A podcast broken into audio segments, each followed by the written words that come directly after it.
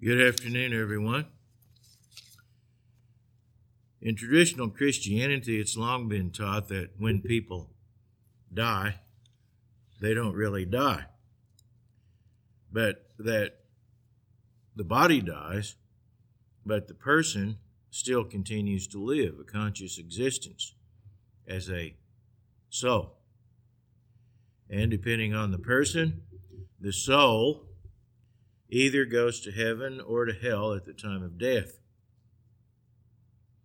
In this conception, even though the soul is detached from the body, those who go to hell are tormented forever in a cauldron of fire. In this hell, in the traditional belief, people are shrieking in agony and pain, burning for eternity, but never being burned up. Is that really what the Bible teaches about death and punishment. We read in Acts 4 and verse 12, speaking of Jesus Christ, nor is there salvation in any other, for there is no other name under heaven given among men by which we must be saved. No other name under heaven given among men by which we must be saved. The Bible teaches that it is only through Jesus Christ that we can have salvation. Yet millions, many millions, if not billions of human de- beings down through history have lived and died never even having heard the name of Jesus Christ, having known nothing of the true God. Certainly, the vast majority of humans have lived and died without becoming Christians in any sense.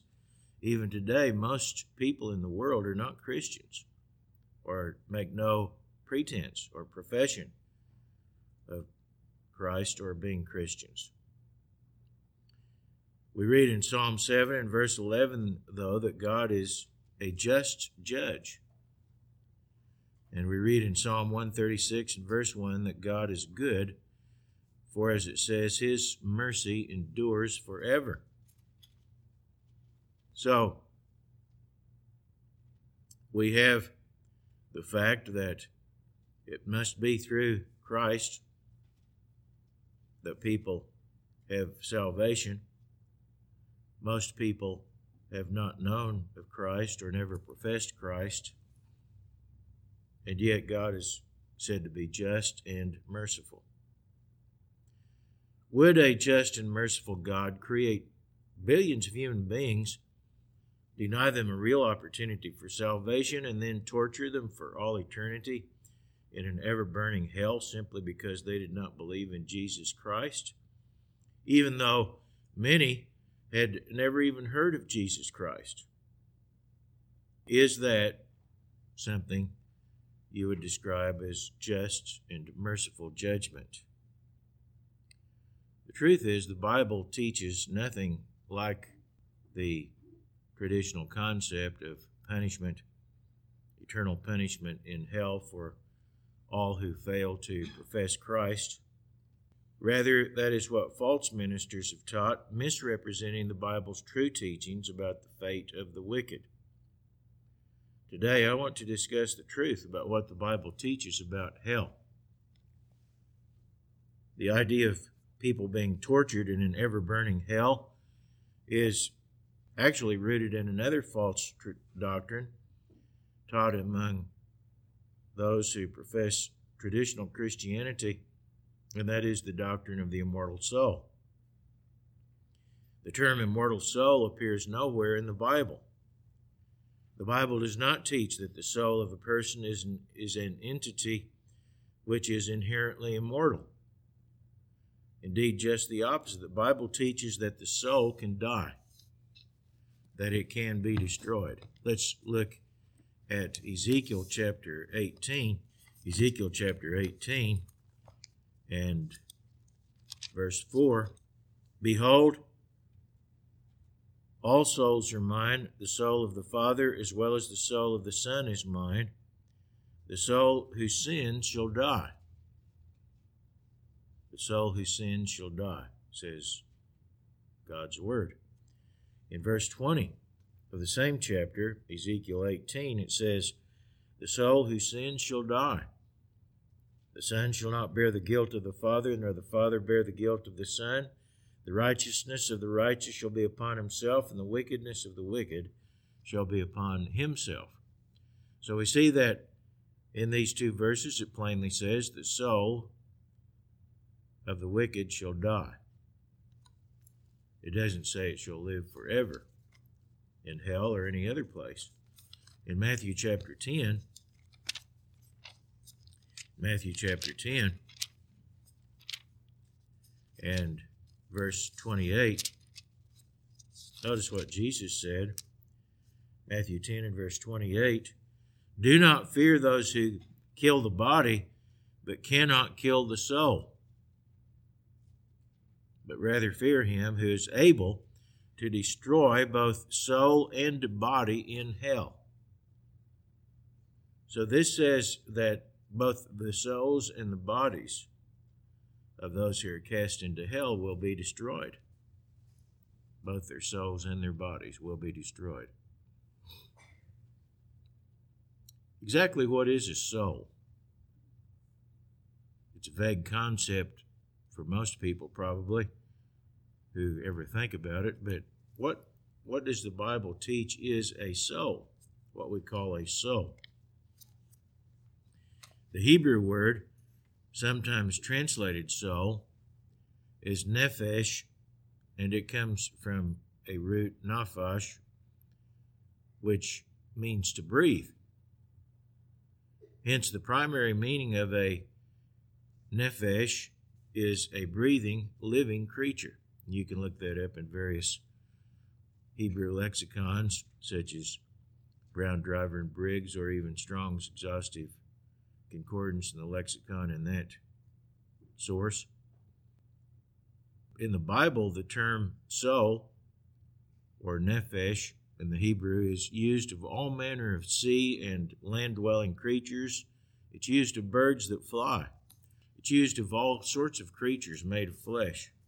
Notice in Genesis chapter 1, where we read about God restoring the earth, restoring life on the earth.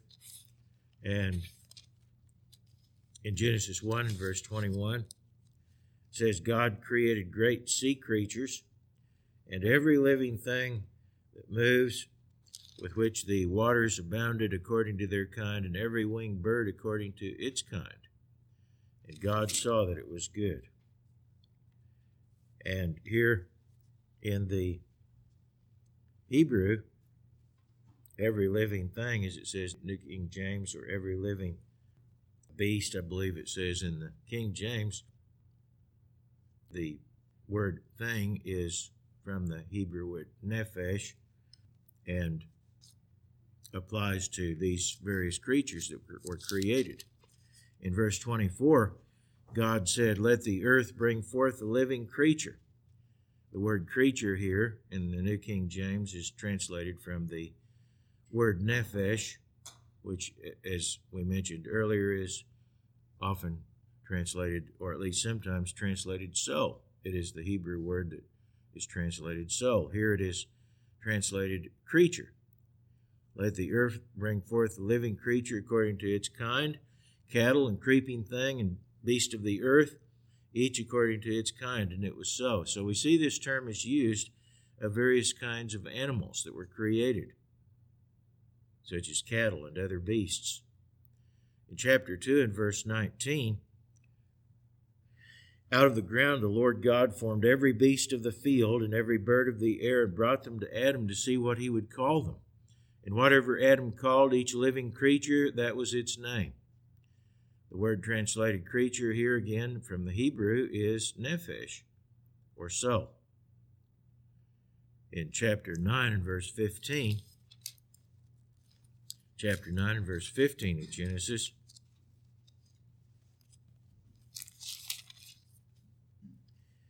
I will remember my covenant which is between me and you and every living creature of all flesh. The waters shall never again become a flood to destroy all flesh. The word here translated creature again is nephesh. the Hebrew word that is also translated soul on occasion in the Bible into English. So it applies to creatures here made of flesh. So you could say a soul is a creature made of flesh. At least that's one way in which this term is used. When God breathed the breath of life into Adam's nostrils, notice what the Bible says occurred in Genesis chapter 2 and verse 7. In Genesis 2 and verse 7, it says, The Lord God formed man of the dust of the ground and breathed into his nostrils the breath of life, and man became a living being.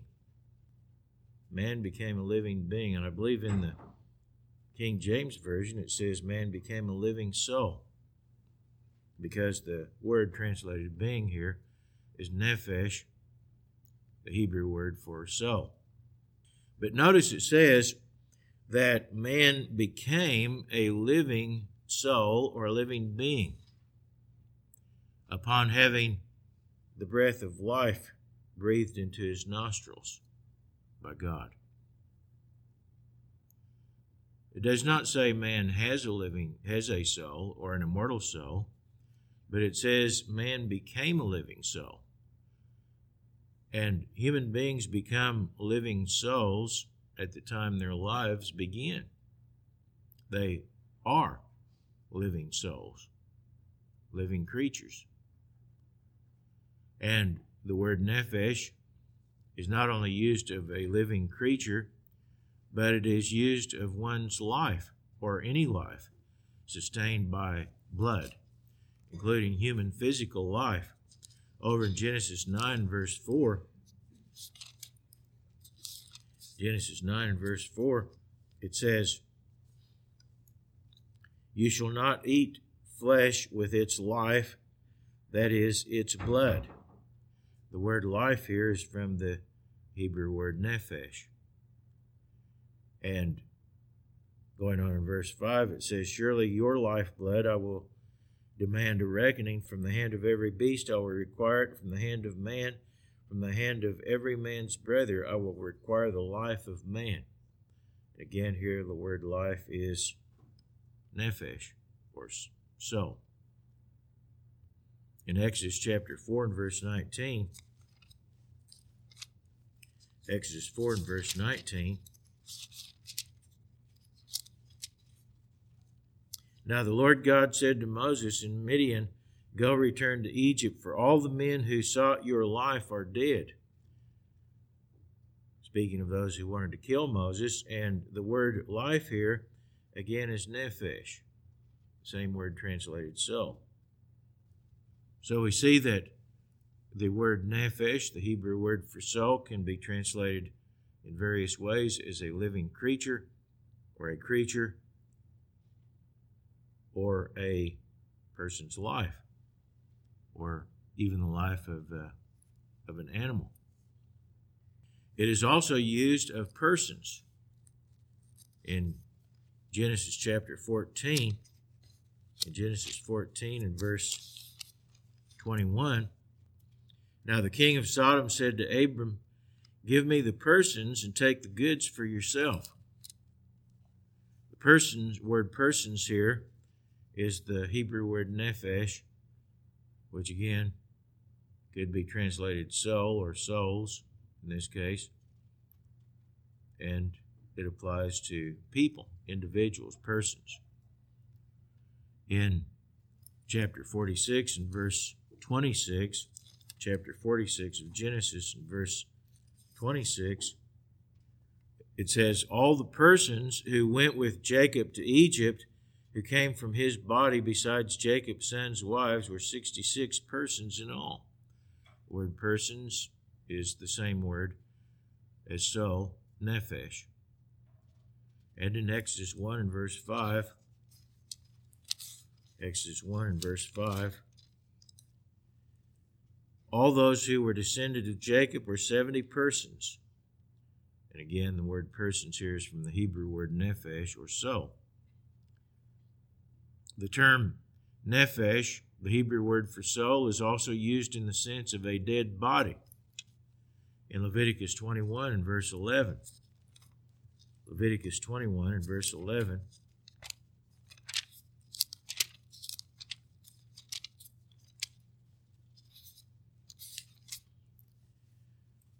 it says, Nor shall he go, speaking of the high priest here in this case, near any dead body, nor defile himself for his father or his mother. The word body here is translated from the Hebrew word nephesh. So, the word can be used even of a body that is dead or a corpse. It is used in that way. In Numbers chapter 6 and verse 6, number 6 and verse 6.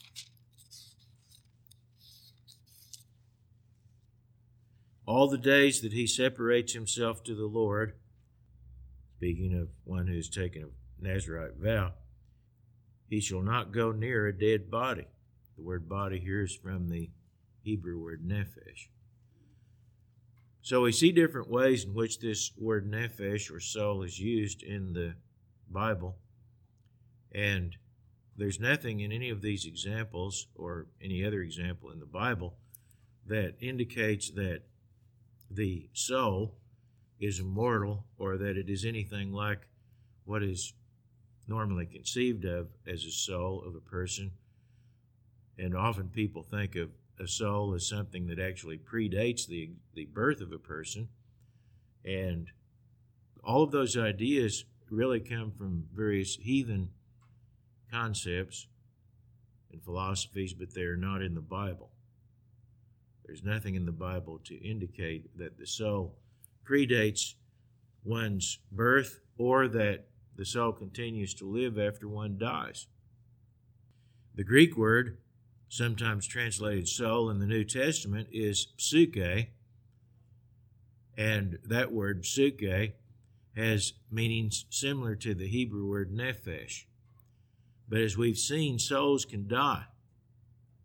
As Jesus said, the soul and body will be destroyed in hell, or can be destroyed in hell, if one persists in wickedness. And those souls can be, as Jesus said, destroyed. What that tells us is that the souls of men are not immortal, but rather they are mortal.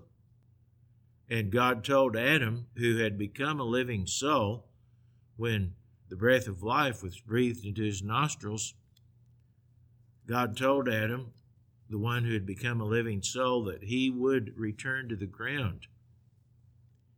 Genesis 3 and verse 19, that he would return to the ground, for out of it you were taken, for dust you are, and to dust you shall return, God told Adam. And God had warned Adam that if he sinned, and took of the tree which was forbidden, that he would die. And in carrying out that penalty, God told him that, that he would return to the dust from which he was made. The Bible tells us that of all humans who have ever lived, at this particular time, there's only one who has immortality, and that is Jesus Christ. Notice in 1 Timothy chapter 6, 1 Timothy chapter 6 and verse 14. 1 Timothy 6, verse 14, Paul wrote that you keep this commandment without spot, blameless, until our Lord Jesus Christ's appearing, which he will manifest in his own time.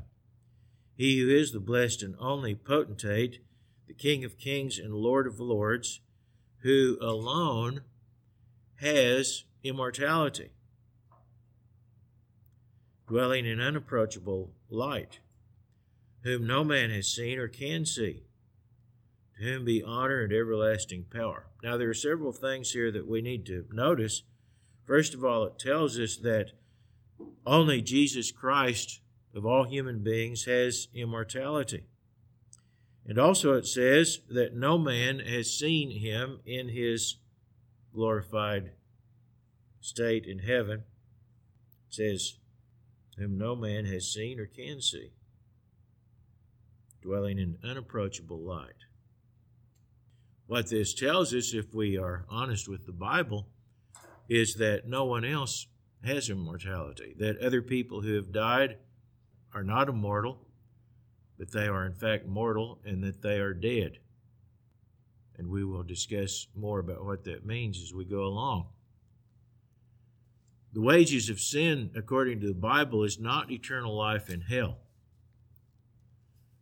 What is the penalty for sin, according to the Scripture, is death, which is by definition the cessation of life. On the other hand, eternal life is a gift which comes to us from God through Jesus Christ. It's not something we're born with. It's not something we have inherently. It is a gift that is given to us by God. Notice in Romans 6 and verse 23. Romans 6 and verse 23, it says, The wages of sin is death, not life in hell or anywhere else, but death. And it says, The gift of God is eternal life in Christ Jesus our Lord.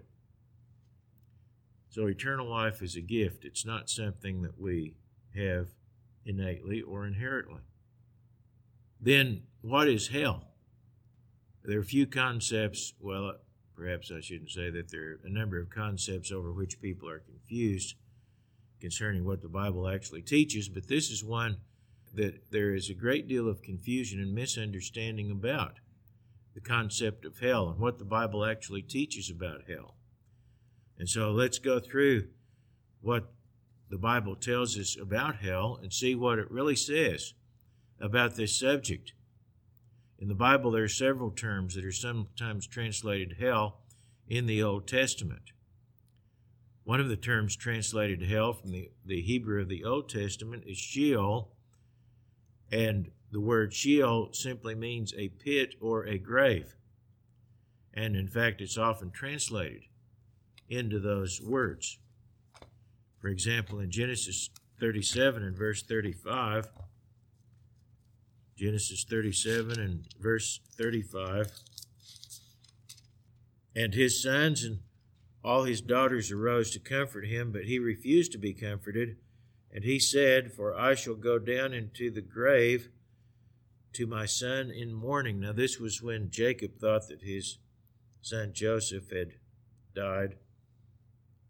But the word translated grave here is the Hebrew word Sheol, which is, as I said, is sometimes translated hell. Here it's translated grave, and that's what it means generally is a grave or a pit. And in Numbers chapter 16, verse 30, Numbers 16, verse 30, here is the subject of the rebellion of Korah, and God was going to punish the rebels by opening a chasm up in the earth and having them being swallowed up in that pit. And notice verse 30 here it says, If the Lord creates a new thing, and the earth opens its mouth and swallows them up with all that belongs to them, and they go down alive into the pit, then you will understand that these men have rejected the Lord. The word pit here is from the Hebrew word Sheol, which, again, is one of the words commonly translated hell elsewhere in the scriptures, but it simply means a pit or a grave. In the Greek translation of the Old Testament, which is often called the Septuagint, the extant uh, version of the ancient Greek translation from the Hebrew, Sheol is commonly translated using the Greek word Hades, which is commonly transliterated as Hades, and the usual translation into Greek from the Hebrew, Sheol, is this word Hades or Hades. And this is true not only of the Septuagint, but other Jewish works written in Greek that quote Scripture. Both words the word Sheol as well as Hades, both words are said to have the same original meaning, which essentially is unseen. Unseen. Both the Greek and the Hebrew words that we've been discussing have that essential meaning, something that is unseen. Now, the word hell in Old English is from a cognate word, helan, meaning to cover or conceal. Originally, something in hell was simply something that was covered over or concealed or buried or hidden from view. Essentially, the same meaning as the Hebrew word Sheol and the Greek word Hades. And so in the New Testament, the Greek word Hades, is sometimes translated hell in the King James Version, means simply the same as the Hebrew word Sheol. It means something buried, it means the grave, a hole in the ground in which something has been placed is the common usage of that term. And that's what really all of these words effectively mean is a pit in the ground, a hole, or a grave where someone has been placed in a pit or a hole in the ground, covered up. Note that the soul, that is, the dead body of Christ, according to Scripture, was not left in Hades but he was resurrected, having been dead and buried for three days. In Acts chapter 2 and verse 27, we read about that. Acts chapter 2 and verse 27. This is quoting a psalm written by David, but it applies, as is pointed out in the context here, to Jesus Christ. In verse 27, you will not leave my soul in Hades or Hades, nor will you allow your Holy One to see corruption. So we see that the soul, and this applies to Jesus Christ, was in Hades, but it was not left there. It was there, but it was not left there. And in verse 31, it goes on to say, He, that is, uh, the prophet David, foreseeing this, spoke concerning the resurrection of the Christ, that his soul was not left in Hades, nor did his flesh see corruption. What this tells us is that the soul of Jesus Christ was in Hades, but it was not left there. Now, what does that mean that his soul was in Hades? Well, again, we've already seen that the term soul can mean simply a dead body, and that the word Hades essentially means a grave or a pit.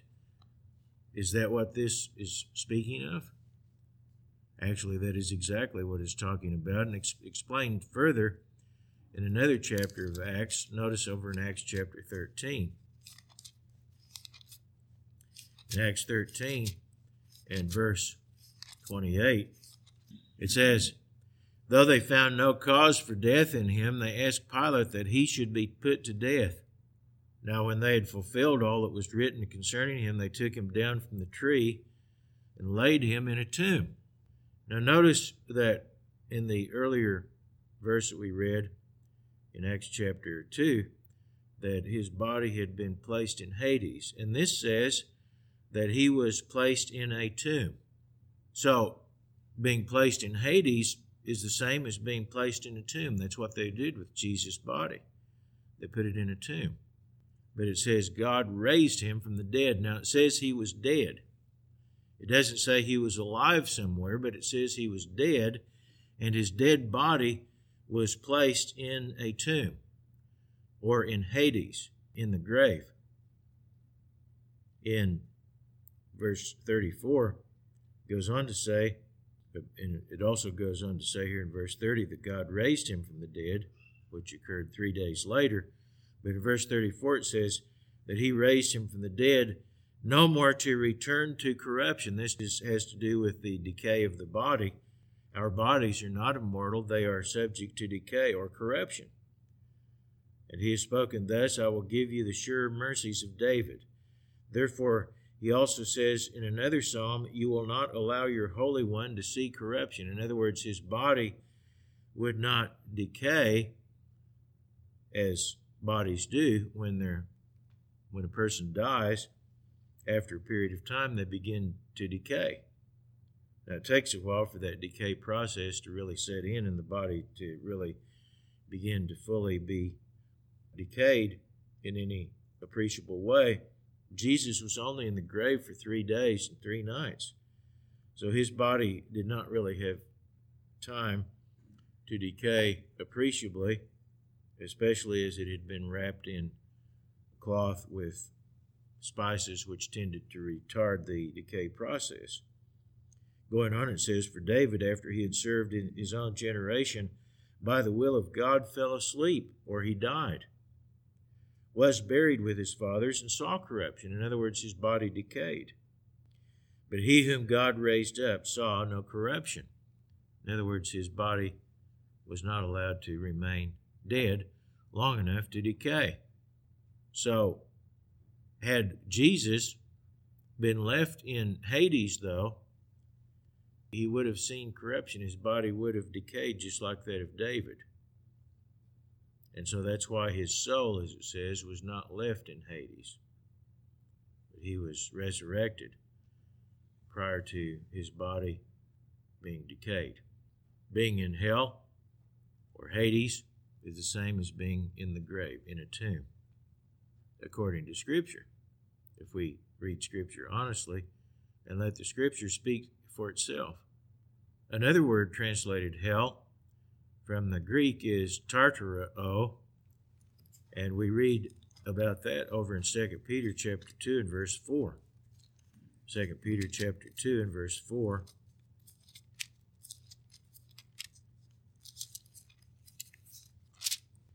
Here it says, If God did not spare the angels who sinned, but cast them down to hell, and delivered them into chains of darkness to be reserved for judgment. Now, the word hell here is translated from the Greek, is tartareo. And notice what it is saying here. It says that the angels who sinned were cast down to hell, tartareo, and delivered into chains of darkness to be reserved for judgment. The word Tartaro, if you look it up in a lexicon, means a place of incarceration. Incarceration means like a jail or a prison, a place of restraint. And what the Bible tells us is that when Satan rebelled against God, that Satan and the demons were cast out of heaven to the earth. And that's where they were restrained. That's where they were imprisoned, was on the earth itself. The Bible tells us that even now Satan is the God of this world, and he is the prince of the power of the air. And that he roams about over the face of the earth, seeking ways to deceive and mislead people. And so the prison to which Satan and the demons were confined was the earth. And over in Isaiah 14, it tells us about this. Isaiah 14, verse 12. Isaiah 14, verse 12, it says, How you are fallen from heaven, O Lucifer, son of the morning. Lucifer was the name of Satan before he rebelled. How you are cut down to the ground, you who weaken the nations. Notice he was cut down to the ground. He was cast out of heaven to the ground, to the earth. And in Ezekiel 28, verse 17, Ezekiel 28, verse 17, your heart, speaking again of the one who is the arch rebel, Satan, your heart was lifted up because of your beauty. You corrupted your wisdom for the sake of your splendor. I cast you to the ground. I laid you before kings that they might gaze at you. So Satan was cast out of heaven, and where was he cast to? He was cast to Tartaro, or a prison, a place of restraint, which was in fact the earth. And when Adam and Eve were created later by God, Satan was right there on the earth, ready to tempt them. Notice what Jesus said over in Luke chapter 10 and verse 18. Luke chapter 10 and verse 18. Jesus said, well, let's go back to verse 17 to get the context. It says, The 70 returned with joy, saying, Lord, even the demons are subject to us in your name. And he said to them, I saw Satan fall like lightning from heaven. I saw Satan fall like lightning from heaven. This was when he was cast out of heaven to the earth. Over in Revelation chapter 12, it also mentions this. In Revelation chapter 12, verse 4, Revelation 12, verse 4, it is speaking of this dragon as Satan is depicted here. And in verse 4, it says, His tail drew a third of the stars of heaven and threw them to the earth. Now, sometimes a star is used as a metaphorical expression referring to an angel, an angelic being. And that is what it is referring to in this case. A third of the stars of heaven, the angelic beings who dwelt in heaven, and they were thrown to the earth with Satan when he sinned. It says the dragon stood before the woman who was ready to give birth to devour her child as soon as it was born. And then in verse 7, it goes on to say, this is speaking of a later time, it says, War broke out in heaven. Michael and his angels fought with the dragon, and the dragon and his angels fought, but they did not prevail, nor was a place found for them in heaven any longer. And the great dragon was cast out, that serpent of old called the devil and Satan, who deceives the whole world. He was cast to the earth, and his angels were cast out with him. Now, notice where it was that he was cast out to, along with his angels, the demons. It was to the earth. So the word hell here in 2 Peter chapter 2 and verse 4, where it's talking about the angels were imprisoned simply means the earth. They were confined to the earth and were not allowed to dwell in heaven with God as they had before. Now, the Bible indicates that on occasion Satan has been allowed to go up to heaven for brief periods, but he's no longer dwelling there permanently. The Bible tells us elsewhere that eventually the demons, along with Satan, will be cast into the lake of fire and then into outer darkness, as the Bible puts it. Another word translated hell in the New Testament is Gehenna, which means the valley of the sons of Hinnom. That's what the term comes from. It's a, a Hebrew meaning a valley of the sons of Hinnom. And this valley, the valley of the sons of Hinnom, was originally a deep, narrow glen to the south of Jerusalem, where the Israelites had, after they began to apostatize following David's rule, they began to sacrifice their children to Molech in this valley called Gehenna, the valley of the sons of Hinnom. Notice in Second Chronicles 28, we read about that in Second Chronicles chapter 28. Second Chronicles 28 and verse 3. This is speaking of one of the kings of Judah, King Ahaz. And it says in verse 3 of Second Chronicles 28, he burned incense in the valley of the son of Hinnom and burned his children in the fire, according to the abominations of the nations whom the Lord had cast out before the children of Israel. So they were using this place, this valley, as a place of worship for their idol gods and burning their children in the fire to these false gods. In chapter 33 of Second Chronicles, in verse 6, chapter 33 and verse 6, it says of another king of Judah, Manasseh, he caused his sons to pass through the fire in the valley of the son of Hinnom. He practiced soothsaying, used witchcraft and sorcery, and consulted mediums and spiritists. He did much evil in the sight of the Lord to provoke him to anger. Later on, this place where these false gods were worshipped and children were sacrificed to them was defiled by the righteous King Josiah in such a way as to render it unsuitable or unusable as a place of worship any longer. This is recorded in 2 Kings chapter 23. 2 Kings 23 and verse 10.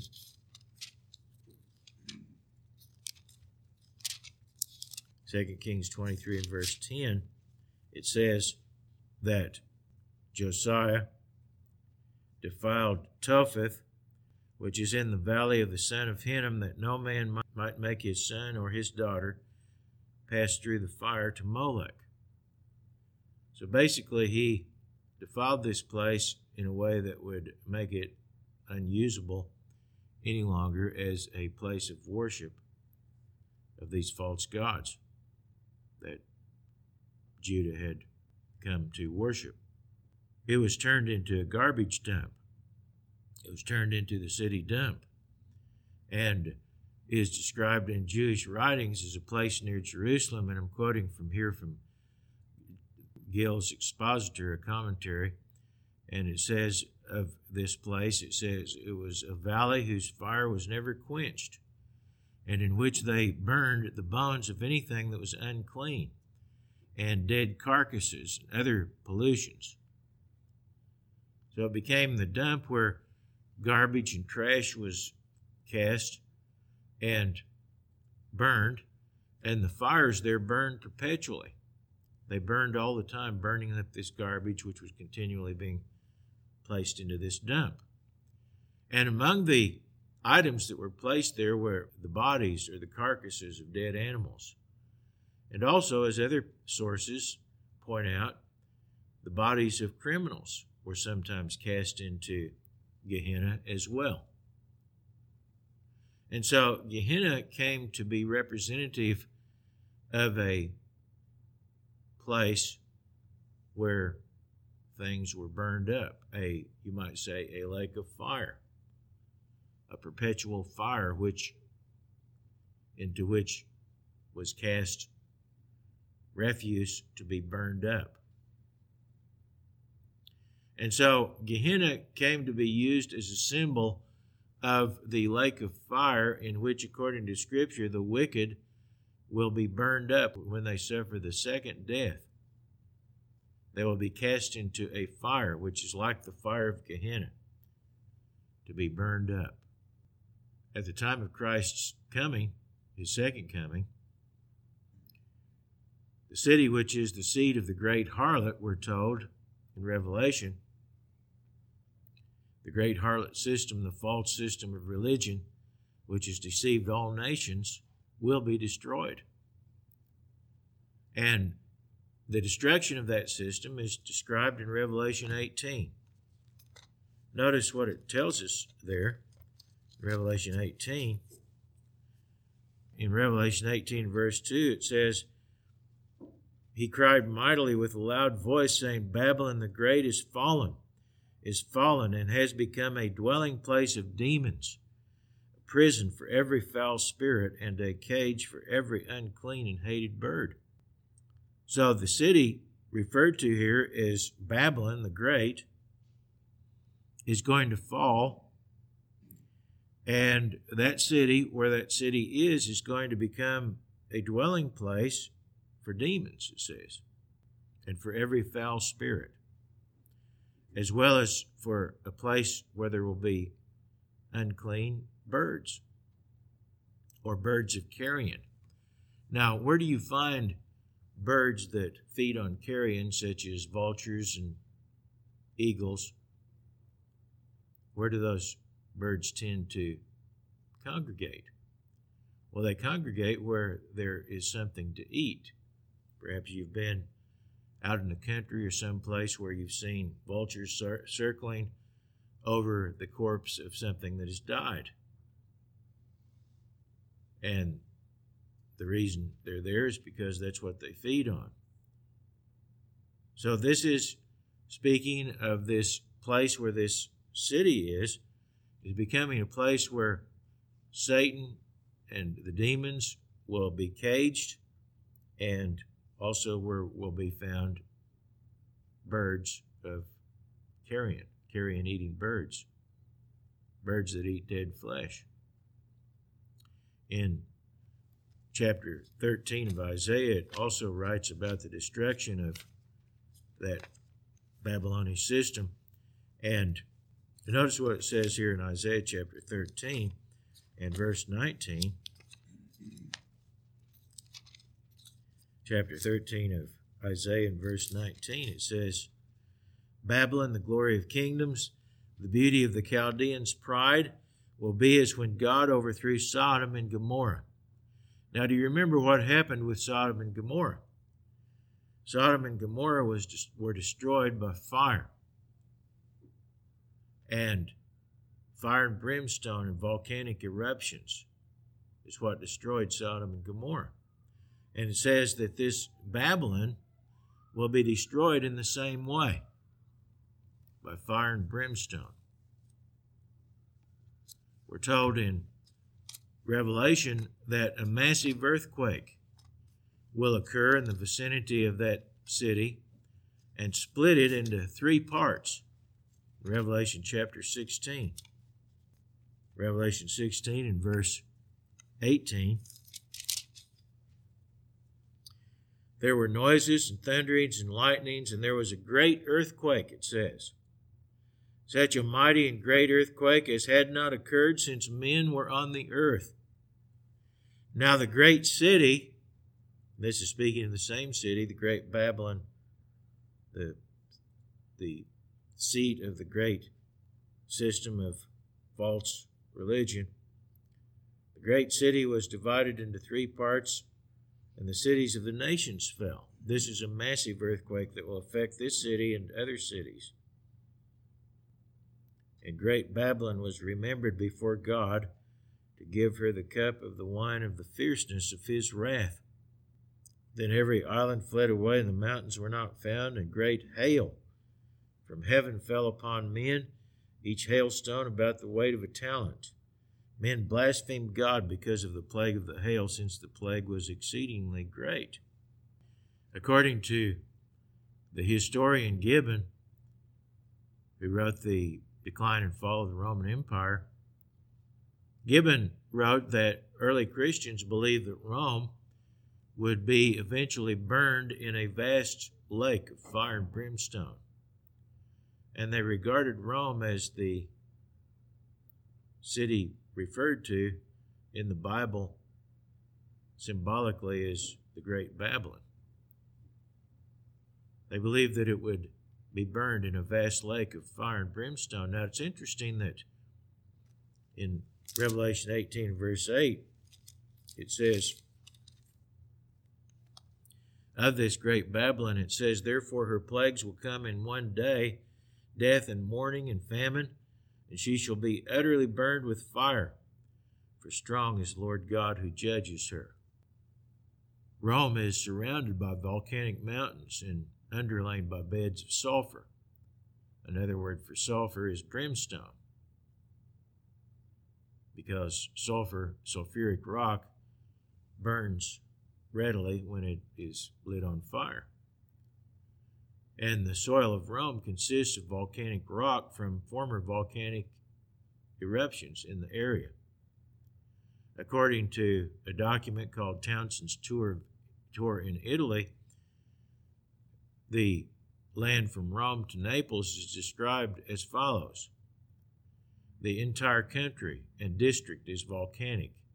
It is saturated with beds of sulfur and the substrata of destruction it seems as certainly prepared for the flames. So, what the Bible indicates from the scriptures we've read is that this area is going to be hit by a massive earthquake and will collapse into a massive lake of burning sulfur and become literally a lake of fire. And according to Revelation 19, verse 3, it says, her smoke rises up forever and ever. Or as it could be translated, into the ages and the ages. In other words, this fire is going to be burning for a long time, for an age, or ages perhaps.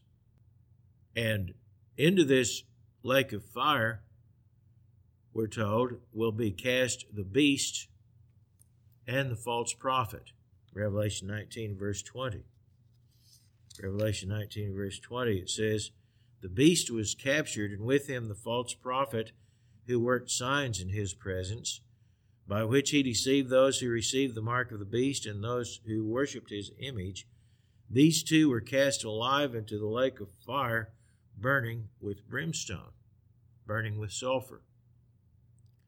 So the lake of fire, which is referred to by the term Gehenna, some places in Scripture, is this fire that will be burning as a consequence of this massive earthquake and destruction of the great city. And this is where the beast and the false prophet will be cast. According to Jesus, that fire will have also been prepared for the devil and his angels. We already read that Babylon will become cage for Satan and the demons. And notice in Revelation 19, verse 20, or excuse me, uh, Matthew chapter 25, verse 41. Matthew 25 and verse 41, Jesus said, He will also say to those on the left hand, Depart from me, you cursed, into the everlasting fire prepared for the devil and his angels. Now, the word everlasting could be translated or understood as age lasting. We've already seen that that fire will last for an age or ages. It doesn't necessarily mean forever and ever and ever or eternity. It can mean that in some contexts, but it can also mean lasting for a period of time, an age. And it says that this fire has been prepared for the devil and his angels, and it is a fire into which the beast and the false prophet will be cast. And it is also spoken of as the fire into which the wicked will ultimately be cast to be burned up and destroyed as their punishment for refusing to repent. In chapter 20 of Revelation, it says, verse 1, chapter 20 in Revelation, verse 1, I saw an angel coming down from heaven, having the key to the bottomless pit, and it's not really a bottomless pit, doesn't mean that, it simply means a pit. With a great chain in his hand, he laid hold of the dragon, that serpent of old, who is the devil and Satan, and bound him for a thousand years. And he cast him into the bottomless pit and shut him up, and set a seal on him, so that he should deceive the nations no more till the thousand years were finished. But after these things, he must be released for a little while. So Satan is going to be shut up in this place for a thousand years. Now, notice again that Jesus said that that was a that place of fire was prepared for the devil and his angels. And again, back in Revelation 18 and verse 2, 2, it says, Of this city which will fall and become a pit of burning sulfur, that it will be a dwelling place for demons and a prison for every foul spirit. So, putting these scriptures together, we see that Satan is going to be restrained in this place of punishment, which will be a a lake of fire burning with fire and brimstone, and he and the demons will be confined there for a thousand years throughout the millennium. This lake of fire does not exist now, and it will not exist until the time of Christ's second coming, because that's when these things will occur that will result in the creation of this lake of fire. It's not even in existence now, and certainly it's not a place where people's souls go to when they die. The concept of hell that is commonly believed among many who claim to be Christians is pure imagination. It is not biblical, it does not exist. The Bible tells us very clearly when and where the lake of fire that will be the place of punishment ultimately for the incorrigibly wicked when and where it will come into existence and how it will be used. When people die, they are dead. They're not still alive, and they do not have immortal souls which are sent either to heaven or to hell, as we've seen through the scriptures that we've read today.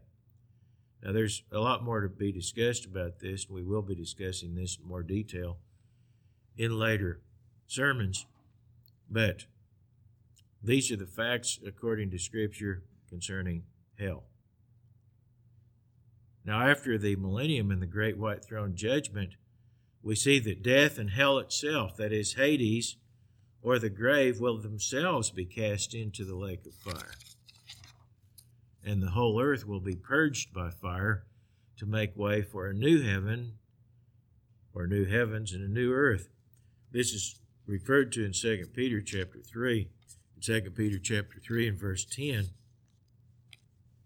it says, The day of the Lord will come as a thief in the night, in which the heavens will pass away with a great noise, and the elements will melt with fervent heat. Both the earth and the works that are in it will be burned up. Now, at this ultimate conflagration, which will occur after the millennium, actually, the earth, it says, will be burned up. It says, Therefore, since all these things will be dissolved, what manner of persons ought you to be in holy conduct and godliness? Looking for and hastening the coming of that day of God, because of which the heavens will be dissolved, being on fire, and the elements will melt with fervent heat. Nevertheless, we, according to his promise, look for new heavens and a new earth in which righteousness dwells in Revelation 20 and verse 14. Revelation 20 and verse 14, it says, After the great white throne judgment, which will occur after the millennium, it says, Death and Hades, or death and hell as it is in the, in the King James. And remember, when we're talking about Hades here, we're talking about the grave. It's talking about death and the even the possibility of dying for human beings. Death and Hades were cast into the lake of fire. This is the second death. And anyone not found written in the book of life was cast into the lake of fire as their final punishment. They will be cast into this lake of fire to be burned up. Now remember, that in the context here, if you read the context of this, it's talking about a judgment which will occur, in which people will have been resurrected and will be judged according to their works and on the basis of the scriptures. And then after that, those who whose names at that time are not written in the book of life will be cast into the lake of fire to be burned up. They will not suffer agony forever and ever, but they will be simply burned up. And they will exist no more, except as ashes under the feet of the righteous. And this is mentioned in Malachi chapter 4. Malachi 4 and verse 1, it says, Behold, the day is coming, burning like an oven, and all the proud, yes, all who do wickedly, will be stubble. I don't know if you've ever seen what happens on farms quite often. When the harvest has been brought in, what's left in the field is stubble. And some farmers, at least, will set that stubble on fire and burn it up. And this compares those who do wickedly to stubble, the stubble that is burned up, and it is consumed by the fire. And says, The day which is coming shall burn them up. It doesn't say that they will be burned forever and ever, but not be burned up. It says they will be burned up. just like stubble is burned up when it's uh, when it is set on fire. Says the Lord of hosts that will leave them neither root nor branch. In other words, they will be completely burned up, utterly consumed. But to you who fear my name, the Sun of Righteousness shall arise with healing in his wings, and you shall go out and grow fat like stall fed calves. You shall trample the wicked, for they shall be ashes under the soles of your feet. On the day that I do this, says the Lord of hosts. So the wicked will be burned up, completely consumed root and branch, and they will be turned into ashes. That is what the Bible tells us is the ultimate punishment of human beings who are incorrigibly wicked. Now, every human, we don't have time to discuss this in detail now, but every human will have a chance to repent, to know God, and to receive the gift of eternal life before all is said and done. But there will be some who will, even having every possible opportunity to repent, will reject what God has to offer. And those who ultimately reject God and persist in disobedience and rebellion toward God will simply be burned up. They will be burned up in a lake of fire and they will be consumed.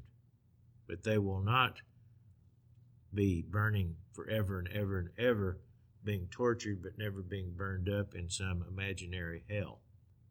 That place of eternal punishment vast hordes of unsaved humanity is a fiction. God is not going to send people, including innocent babies and infants, to such a place. It does not exist. God is far more merciful than the blasphemous image of Him portrayed by the paganized hell tradition of popular Christianity.